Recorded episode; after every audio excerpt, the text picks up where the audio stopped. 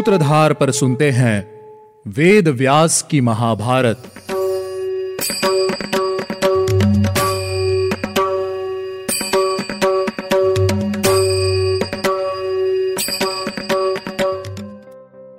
Hello listeners स्वागत है आपका वेद व्यास की महाभारत के ग्यारहवें एपिसोड में। मैं हूँ आपके साथ आपकी सूत्रधार मान्या शर्मा। आज का एपिसोड शुरू करने से पहले मैं आपको बताती हूँ कि आज के इस एपिसोड में क्या खास होने वाला है। आज के इस एपिसोड में हम सुनने वाले हैं दृष्टद्युम्न और द्रौपदी के जन्म की कथा।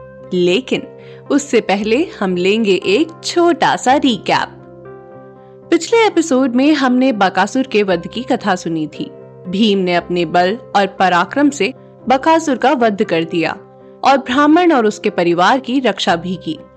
जिस ब्राह्मण के घर में पांडव निवास कर रहे थे, एक दिन माता कुंती ने उसी ब्राह्मण के परिवार को ज़ोर ज़ोर से विलाप करते हुए सुना था। उनकी सहायता करने की इच्छा से माता कुंती उनके पास गई और उनके विलाप का कारण पूछा। ब्राह्मण ने उन्हें बकासुर के विषय में बताया और ये भी बताया कि इस बार ब्राह्मण को बकासुर के लिए भोजन लेकर जाना है, लेकिन गरीब होने के कारण उसके पास उस राक्षस के लिए भोजन नहीं है। और अगर ब्राह्मण बकासुर को उसकी इच्छा अनुसार भोजन प्रदान नहीं कर पाया तो वह उसे और उसके परिवार को खा जाएगा। पूरी बात जानने के बाद माता कुंती ने भीम को बकासुर का वध करने के लिए भेजा। अंत में भीम ने अपने बल और पराक्रम से बकासुर का वध कर दिया। चलिए, अब जानते हैं आगे की कथा। बकासुर की आवाज़ सुनकर उसके चित्कार से भयभीत होकर राक्षस परिवार के लोग अपने सेवकों के साथ अपने घर से बाहर निकल आए।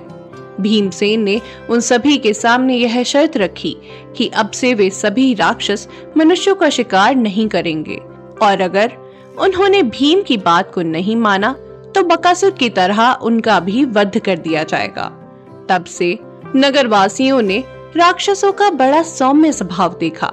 भीम ने बकासुर की लाश उठाकर नगर के दरवाजे के पास रख दी और सभी की दृष्टि से बचते हुए वहाँ से चले गए।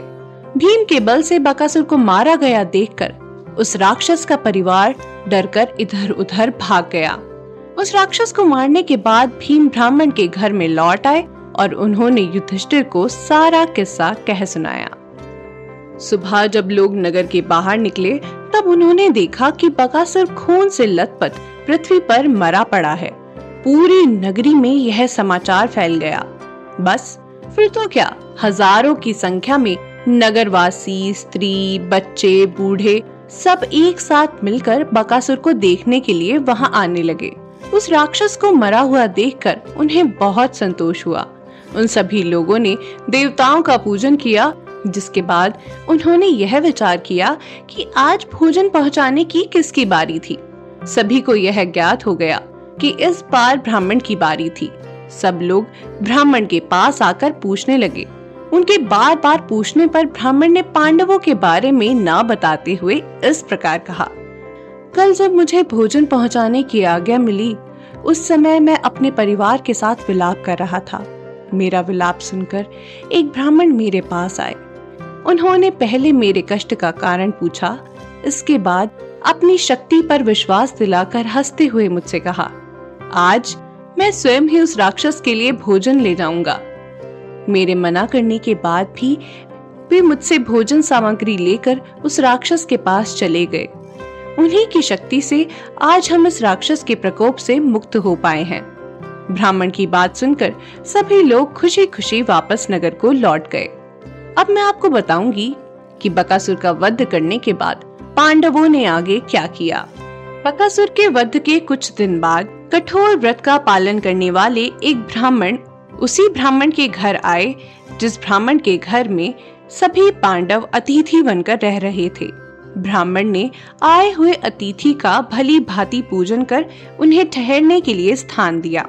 वह ब्राह्मण बड़ी सुंदर और कल्याण करने वाली कथाएँ कहा करते थे। उनकी कथाएँ सुनने के लिए पांडव माता कुंती के साथ उनके पास जा बैठे। पहले उन्होंने अनेक देशों, तीर्थों, नदियों, राजाओं और कई आश्चर्यजनक स्थानों और नगरों का वर्णन किया।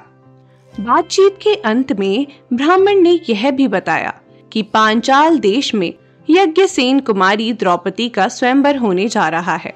दृष्टिद्युम्न और शिकंडी की उत्पत्ति और द्रुपद के महायज्ञ में कृष्णा, यानी कि द्रौपदी का बिना माता के गर्भ के ही यज्ञ की वेदी से जन्म होने की बात बताई। ब्राह्मण से धृष्टद्युम्न और कृष्णा के जन्म की कथा को विस्तार से सुनाने के लिए कहा। पांडवों के इस प्रकार पूछने पर ब्राह्मण ने कथा सुनाना आरंभ किया।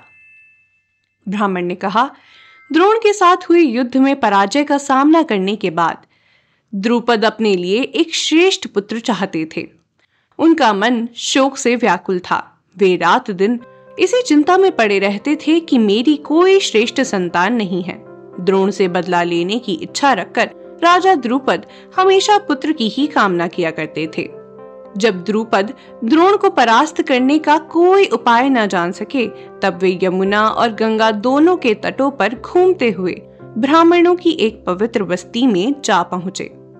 वहाँ उन्होंने एक भी ऐसा ब्राह्मण नहीं देखा जिसने विधि पूर्वक ब्रह्मचर्य का पालन करके वेद वेदांग की शिक्षा प्राप्त न की हो। द्रुपद ने महाकठोर व्रत का पालन करने वाले काश्यप गोत्र के दो ब्रह्म ऋषियों को देखा, जिनका नाम याज और उपयाज था। वे दोनों ही शांत और ब्रह्मा के तुल्य प्रभावशाली थे। वे वैदिक संहिता के अध्ययन में लगे रहते थे। वे दोनों ब्राह्मण सूर्य देव के भक्त थे और बड़े ही योग्य, श्रेष्ठ ऋषि थे। उन दोनों की शक्ति को समझकर राजा द्रुपद ने उन्हें भोग अर्पण करने का संकल्प करके निमंत्रित किया। उन दोनों में छोटे उपयाज थे। वे अत्यंत उत्तम व्रत का पालन करने वाले थे। द्रुपद एकांत में उनसे मिले और इच्छा अनुसार भोग्य वस्तुएँ अर्पण करके उन्हें इच्छा अनुसार भोग और दान देने की प्रतिज्ञा करके उनकी सेवा में लग गए। एक दिन राजा द्रुपद ने सही समय देखकर ऋषि उपयाज से कहा, विप्रवर उपयाज, आप मुझे एक ऐसे पुत्र की प्राप्ति करा दीजिए जो द्रोणाचार्य को मार सके। ऐसा करने पर मैं आपको दस करोड़ गायें दूँगा। आपके मन को प्रिय लगने वाली जो भी वस्तु होगी, वह सब आपको अर्पित कर दूँगा। ऐसा कहने पर ऋषि उपयाज ने कहा, राजन, मैं ऐसा कार्य नहीं करूँगा। लेकिन राजा द्रुपद अपना कार्य पूरे करने की इच्छा से उनकी सेवा में लगे रहे। देखते ही देखते एक वर्ष बीत गया।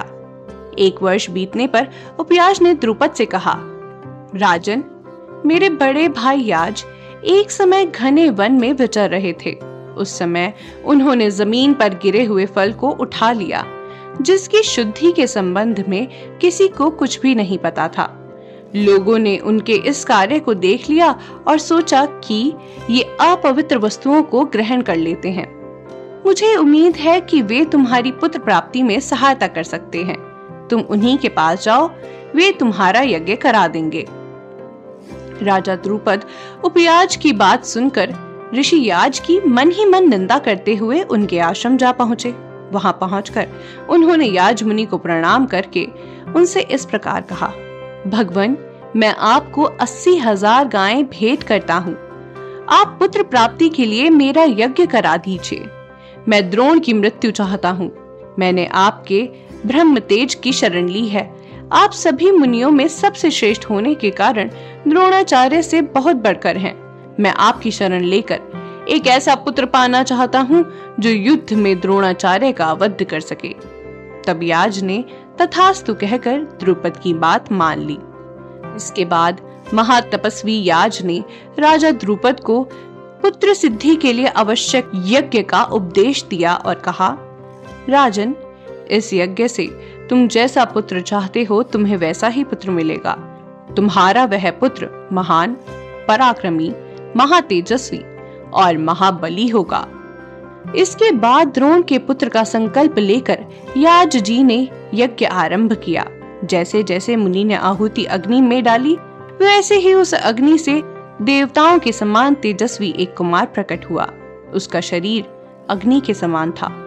उसका रूप भय उत्पन्न करने वाला था। उसके माथे पर मुकुट सुशोभित हो रहा था। उसने उत्तम कवच धारण कर रखा था। हाथों में खड़ग, बाण और धनुष धारण किए वह बार बार गर्जना कर रहा था। वह कुमार उसी समय एक श्रेष्ठ रथ पर जा बैठा। मानो, वह अभी युद्ध के लिए जा रहा हो। अपने पुत्र को देखकर द्रुपद को बड़ा हर्ष हुआ और वे ज़ोर ज़ोर से बोल उठे, बहुत अच्छा बहुत अच्छा। उसी समय एक आकाशवाणी भी हुई। यह राजकुमार पांचालों के भय को दूर करके, उनके यश की वृद्धि करने वाला है। यह राजा द्रुपद का शोक दूर करके द्रोणाचार्य के वध के लिए ही जन्मा है। उसी यज्ञ वेदी में से एक सुंदर कन्या भी प्रकट हुई, जो पांचाली भी कहलाई गई। वह बड़ी सुंदरी और सौभाग्यशाली थी। उसकी आँखें बड़ी बड़ी थी। उसका शरीर श्याम रंग का था। केश काले काले और घुंघराले थे। वह ऐसी जान पड़ती थी, मानो साक्षात देवी दुर्गा ही मानव शरीर धारण करके प्रकट हो गई हूँ। उसके अंगों से नील कमल की सी सुगंध आ रही थी और चारों ओर फैल रही थी। उसने परम सुंदर रूप धारण कर रखा था। उस समय पृथ्वी पर उसके जैसी सुंदर स्त्री दूसरी कोई नहीं थी। उसे पाने के लिए देवता, दानव और यक्ष भी ललायत थे। क्या पांचाली के स्वयंवर का समाचार सुनकर पांडव भी पांचाल जाएँगे?